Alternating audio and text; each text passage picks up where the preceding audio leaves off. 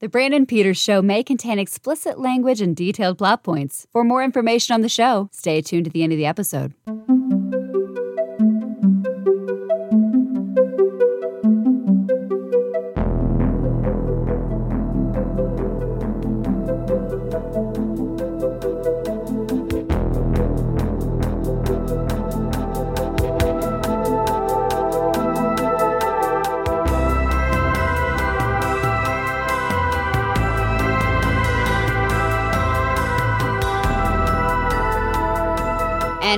Here's Brandon.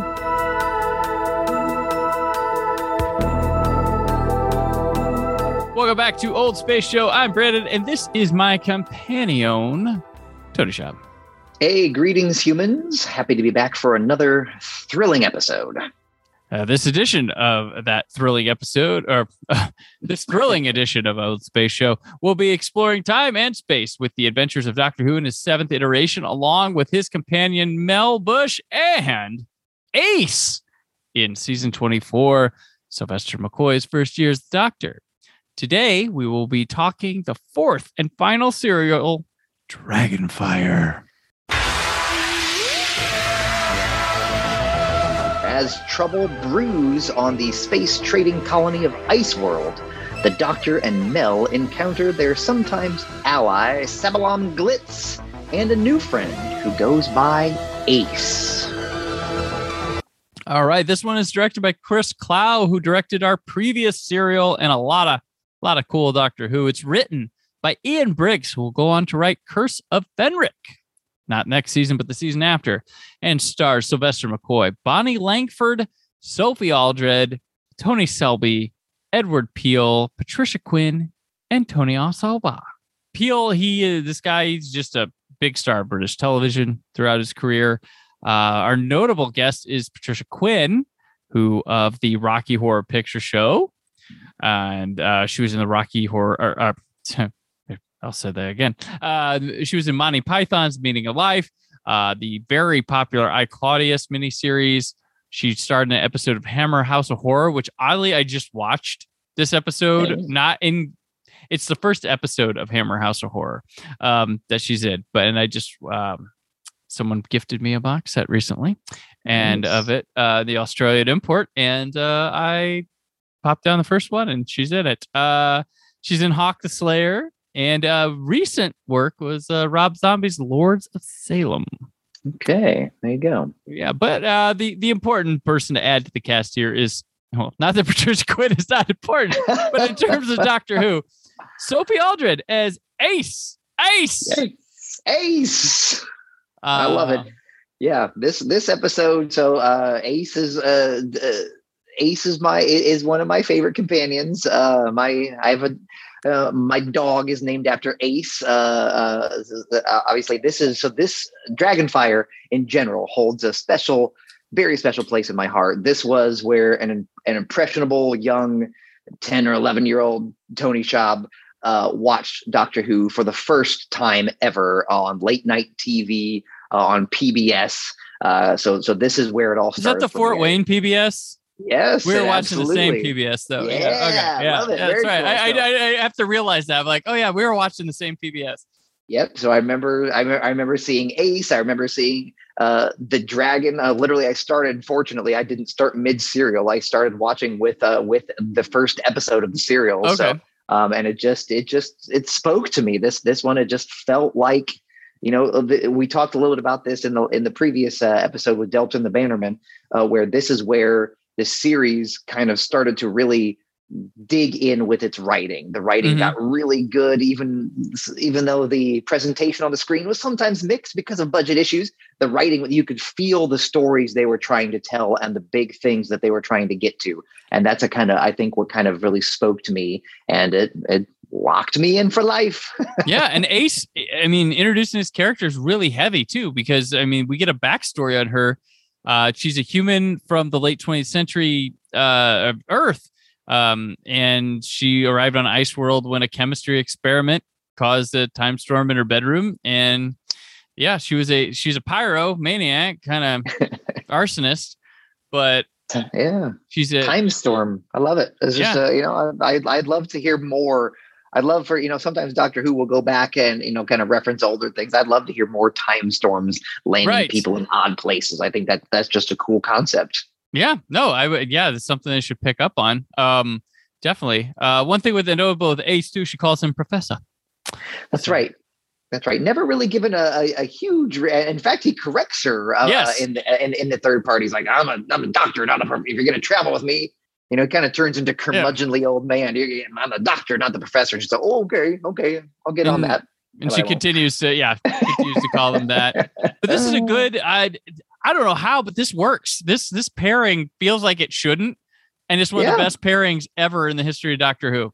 I agree. I agree wholeheartedly. Um, I'm I- I'm so thrilled. Like sometimes you you you see people kind of go through their motions on TV, and you can and you can feel what they're doing, and then sometimes if you're super fans like you or I, you Mhm. eventually get to you get to meet these people in some capacity. Yeah, And um, you know, uh, there are certain celebrities who I will not go into, and you meet them, and they're not. You're like, oh gosh, he's you know, he or she is not a not what I expected. Things like that. So we got to meet. I got to meet Sylvester McCoy. Came to PopCon, I believe, in 2015, 2016, and he was wonderful. Like it Mhm. was so much fun. Like cosplayed as him, and he was so excited to kind of see it. And and he, he I think Saturday or Sunday, you, he ended up wandering the floor and found his way to a life size TARDIS and and ju- jumped in there and and uh, it, it was just so cool. And then I think the year or two later, in 16 or 17, Sophie Aldred was a guest also at PopCon, and she was just just delightful. Like uh, you know, I made sure to go by her booth and say hello. That was a year that I was moderating most of the main stage panels, so I spent some time with her.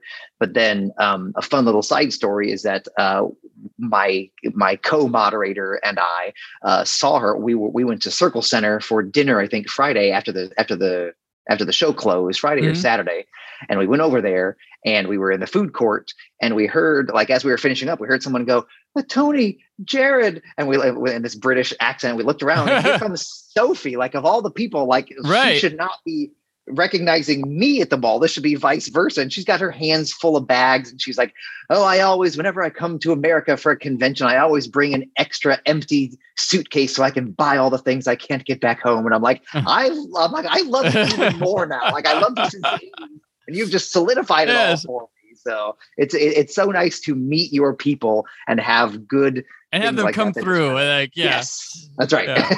yeah. Oh, that's great. Oh, yeah, I, I would. That was, I believe, though their popcons were like before my first one.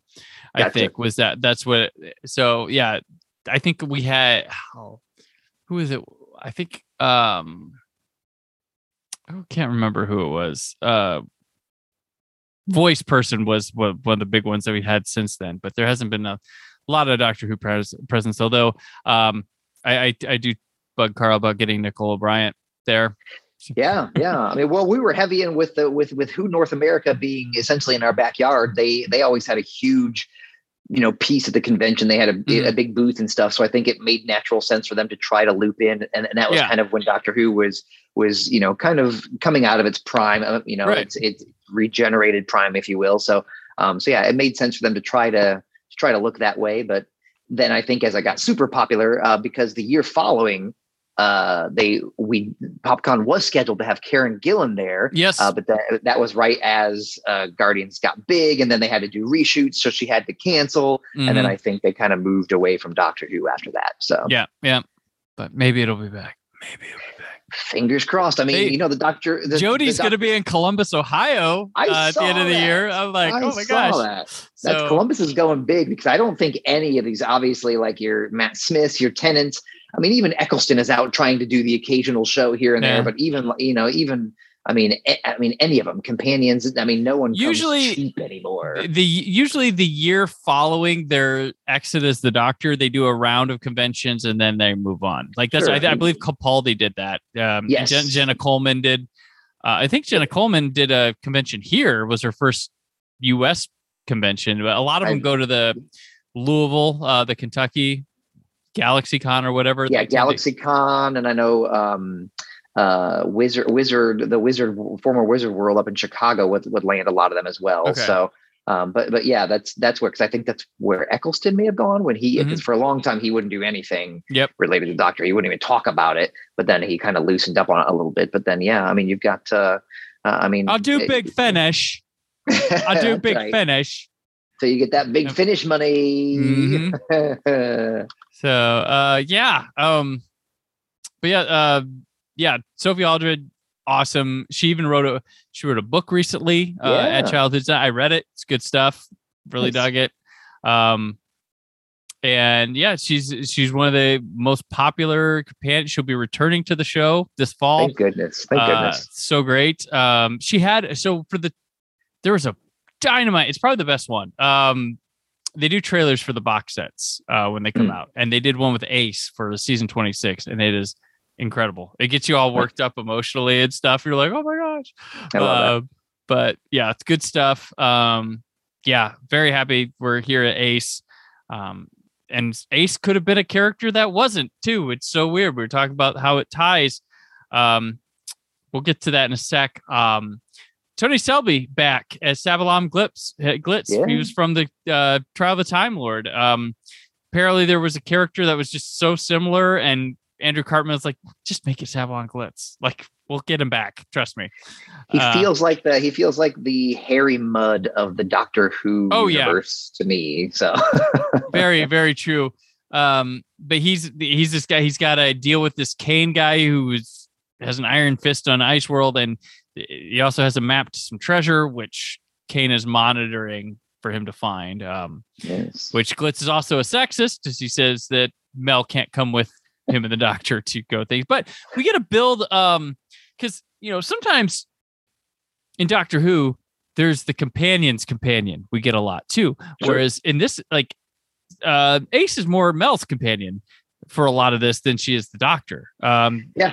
and just like currently in in flux um john bishop's dan was more yaz's companion than the doctor um, yeah, it's almost like a it's almost like a companion in training type of you know uh, the Mhm. the assistant assistant to the regional companion, if you will. So, but yeah, you've got the uh, yeah. I, I, I mean, here it may have been designed intentionally as kind of a passing of the torch type of type type Mhm. of thing because they knew that Mel was on the way out and Ace was gonna gonna stick around. But, but yeah, it's a kind of a nice dynamic again to see Mel have something a little extra to do. We talked about this last week with Delta as well, as that you know in her final few, you know, there obviously she she screams uh, in in this episode as as as she is wont to do, but Right. but she does have a lot of actual stuff to do. She is integral to the story, which is which is a nice vibe mm-hmm. for her. So so this one this is one one of the, this is the last time i feel also um with doctor who especially in the mccoy era here in the classic that they really go for it um plan uh set wise with the planet like they go aboard it doesn't quite work it still feels steady but this is the last time they go for it and after this they realize that delta's there and a lot of it's a lot of their shooting's location from here on out and minimal set work. Um, when they do have a full set, it's Ghostlight and it's an old British house. So it's something that isn't going to, you know, challenge your imagination too much from here on out, but they Yeah. find something that works. So this is the last time they just go bananas with everything being a set, lots of stairs and like, you know, like we talk laser tag arenas. This is it. This is the last this is the last hurrah to that. yeah, absolutely. And it's one of those things where you you you overlook like you can like you can tell the doctor's clearly Mhm. not dangling over the the the chasm, the ice Right. But you know, and then but as as he's walking down the rails above the chasm, like you you try to overlook the fact that he's it's just it's clearly PVC pipe for the railings, but you know, but like Kane's hideout is like a two level thing with an Yeah. ice statue in the next room in the forbidden zone. Like like It's yeah, insane, there's yeah. big, yeah, there's a good a good good amount of set pieces were Yeah. committed to to this episode, which I I think was great. I love the way they build they build Ice World as kind of this uh bizarre kind of uh you know shopping center if you will Right, the- yeah. the various uh you've got the restaurant and then the the the open uh agora style shopping center out there so yeah and then you've got the hangar bay where the nosferatu is docked and then you get the interior of the nosferatu it just kind of keeps going which is great Yeah. the- great great for this episode so And like you mentioned, you're dropping all this. There's like so many influences here on this. Like uh like Kane is Citizen Kane. Uh Xana is reference to Xanadu, his estate Sure. in the film. Uh there's Superman the movie was the idea for the ice world. Uh Mhm. the the the, restaurant and shopping center is supposed to be the Mos Eisley Cantina. Uh, Nosferatu, of course. Um, and we'll talk about Alien, uh, the influence there, the Xenomorph, Raiders of the Lost Ark, even here. Yeah. Like, uh, and it's just like, holy crap, they're throwing it all in here, which is a lot of fun. Um, a lot of stuff that you know they can and can't pull off. Um, but let's let's talk about the dragon of the Dragonfire, which is very much like a xenomorph with a gigantic head, which I kind of like. It's a weird. It doesn't look traditional, and I like that. It is it is weird. I remember, you know, watching as a as a, as a younger person, like here comes that dragon, and then yeah, because at the end of the first part, you get the dragon's face, and you're like, holy Mhm. crap! Like that looks like an alien dragon. And Right. then when you spend more time with him in the second part, you're like, oh, it's a it's a dude with a gigantic thing on his head. But I mean, again, that's like the BBC budget. Like everything has to be humanoid because Yeah. they're not gonna they're not gonna give you a a, a giant actual dragon in Yes. the wings. It's just not practical for what they were doing. So so yeah, I mean, it was it, it worked for what it was.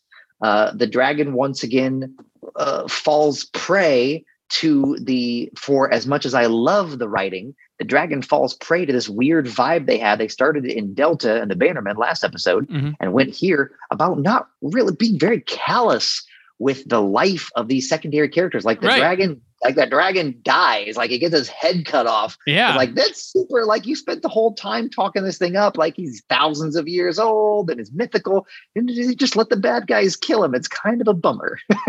but the treasure is in his head, so that's You're right. That's You're the, right. that's the key. Um, yeah, and then also they they blow up uh, uh the Nosferatu.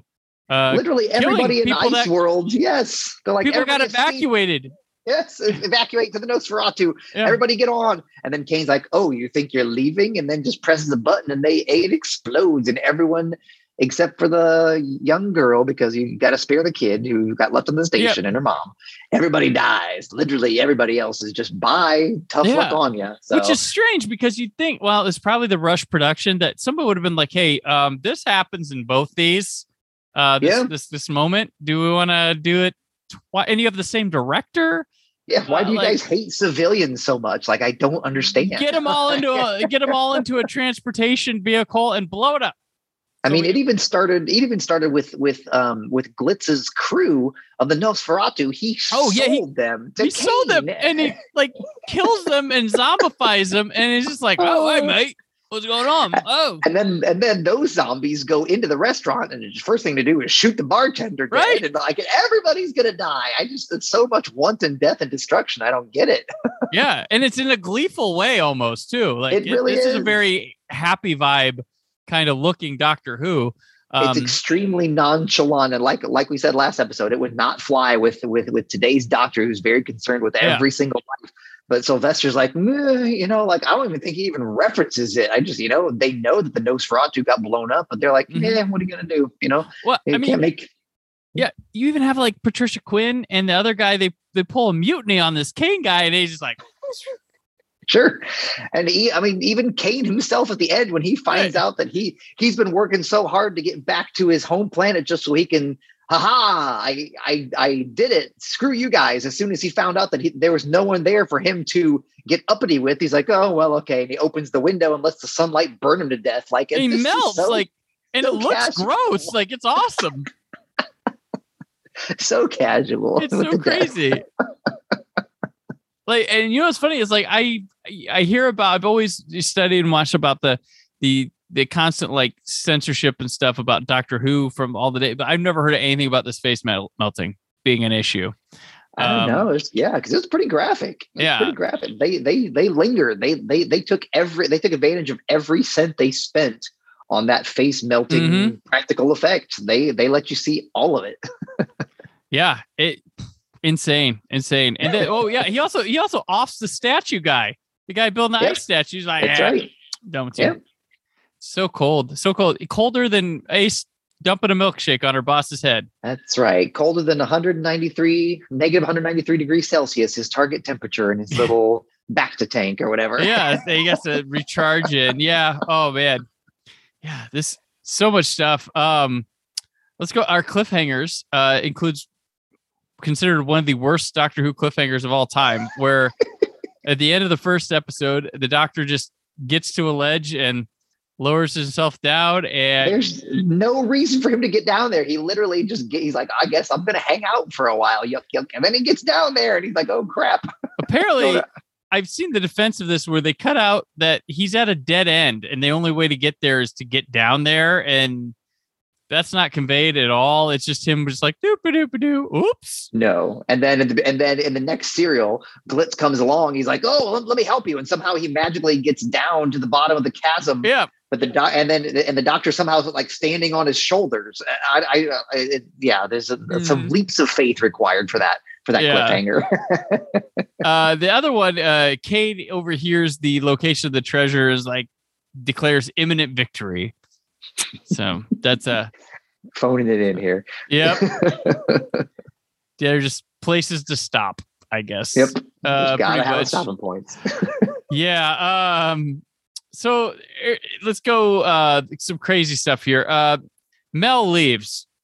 She decides to take her chances with Glitz instead of continuing with the Doctor. she just pieces out and uh, like ostensibly there is some character growth where glitz is like well the girls aren't all that bad i suppose and maybe this girl could help keep steering me in the right direction but that's not overly clearly conveyed and the doctor's kind of gruff with with with mel he's like all right go on you know he's like it's like it's like the puppy that you're trying to like release back into the wood or, you know like go on get get you know There- there's not Mm-hmm. Yeah. much of a goodbye here so but she doesn't. She suggests to the Doctor to take Ace with him. Um, but there are so the original script. There's not. There's other scripted versions of this. There's uh, one where Ace, if this was the third serial instead of and and it ends on Delta, Ace leaves with Glitz, and Mel and the Doctor continue on. Sure.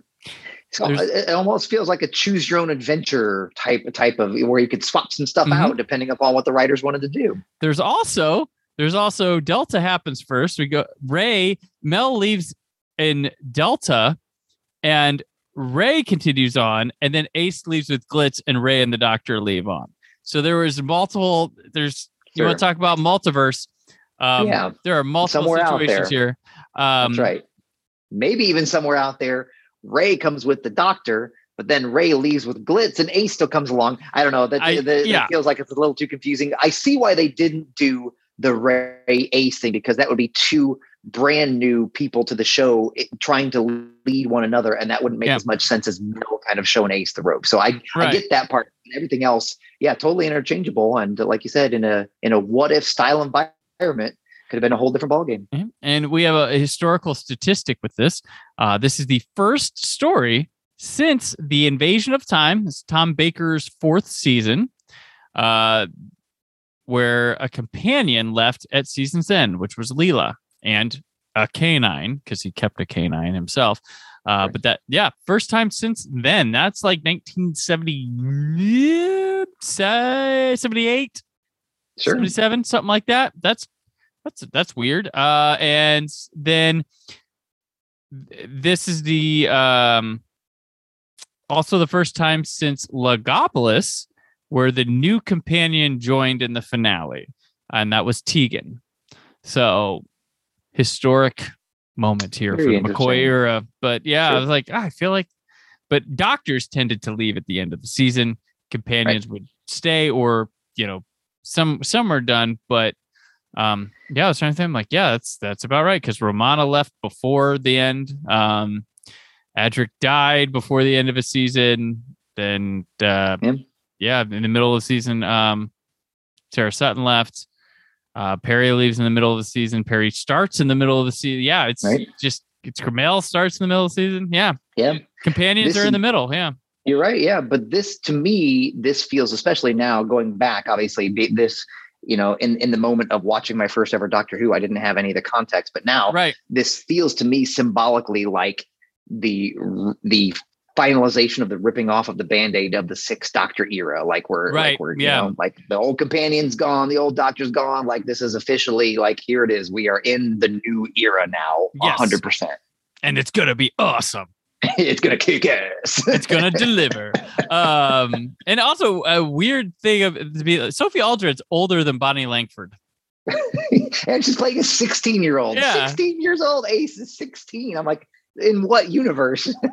Not She's- that one. So, She's a year older, but it's just so weird, and it works, and you would never second guess it. you know what? I guess uh, maybe a time storm ages you a little bit. I don't know. You know.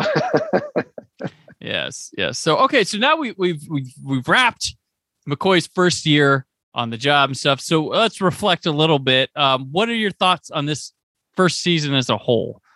Going through, Uh, you know, I mean, knowing again, going back to the first few episodes uh, that that we shot where we talked about it, knowing the bumpiness and how rushed everything was uh, for what they had. I, I I I would consider it a phenomenal success. Like you said, it, it was it was clear at this point that the BBC was like, you know, uh, let's take this old horse around the back of the barn slowly here. But uh, but yeah, I mean, it, it feels like everybody on the show was not phoning it in. They were giving it their all. Um, you know, Sylvester came in. Um, you know, it, it- there were those reports, those behind the scene reports early on that he was much easier to work with in terms of going with the flow and trying different things to see what felt organically working in the moment. So, um, you know, I I I think Sylvester breathed a fresh air into the show, and I think you really it really found its legs as the season progressed and pushed on hard into next season. yeah, I, I agree. Like I, for me, like I, I mentioned up top, this is one of my least favorite seasons of Clash Doctor Who, but I admire the hell out of it because it got done, and I think it's that necessary bridge to a better future that you have to go through. And there's there's Absolutely. enjoy there's tons of enjoyability. Like the only one I really have a hard time with this time time in the Rani. Like I I tend to have a Paradise Towers is a curiosity I return to. I love Delta and the Bannermen and Dragonfire Rocks. So Yes. it's not all that bad at all. Sure. And it's No. it's fun to watch it come into place because the next two seasons are of my favorite Doctor Who stuff of all time. So Yeah. um it really Yeah, sets the it- stage well. Absolutely. If you think of uh, uh, if you think of modern Doctor Who as like the fancy house that everybody now generally knows about Doctor Who, then this this this season feels like the foundation of that. Like it's doesn't Yeah. it's not the prettiest thing in the world, but it gave you the opportunity to move forward in a very solid fashion. Yes, definitely. Favorite story from this season.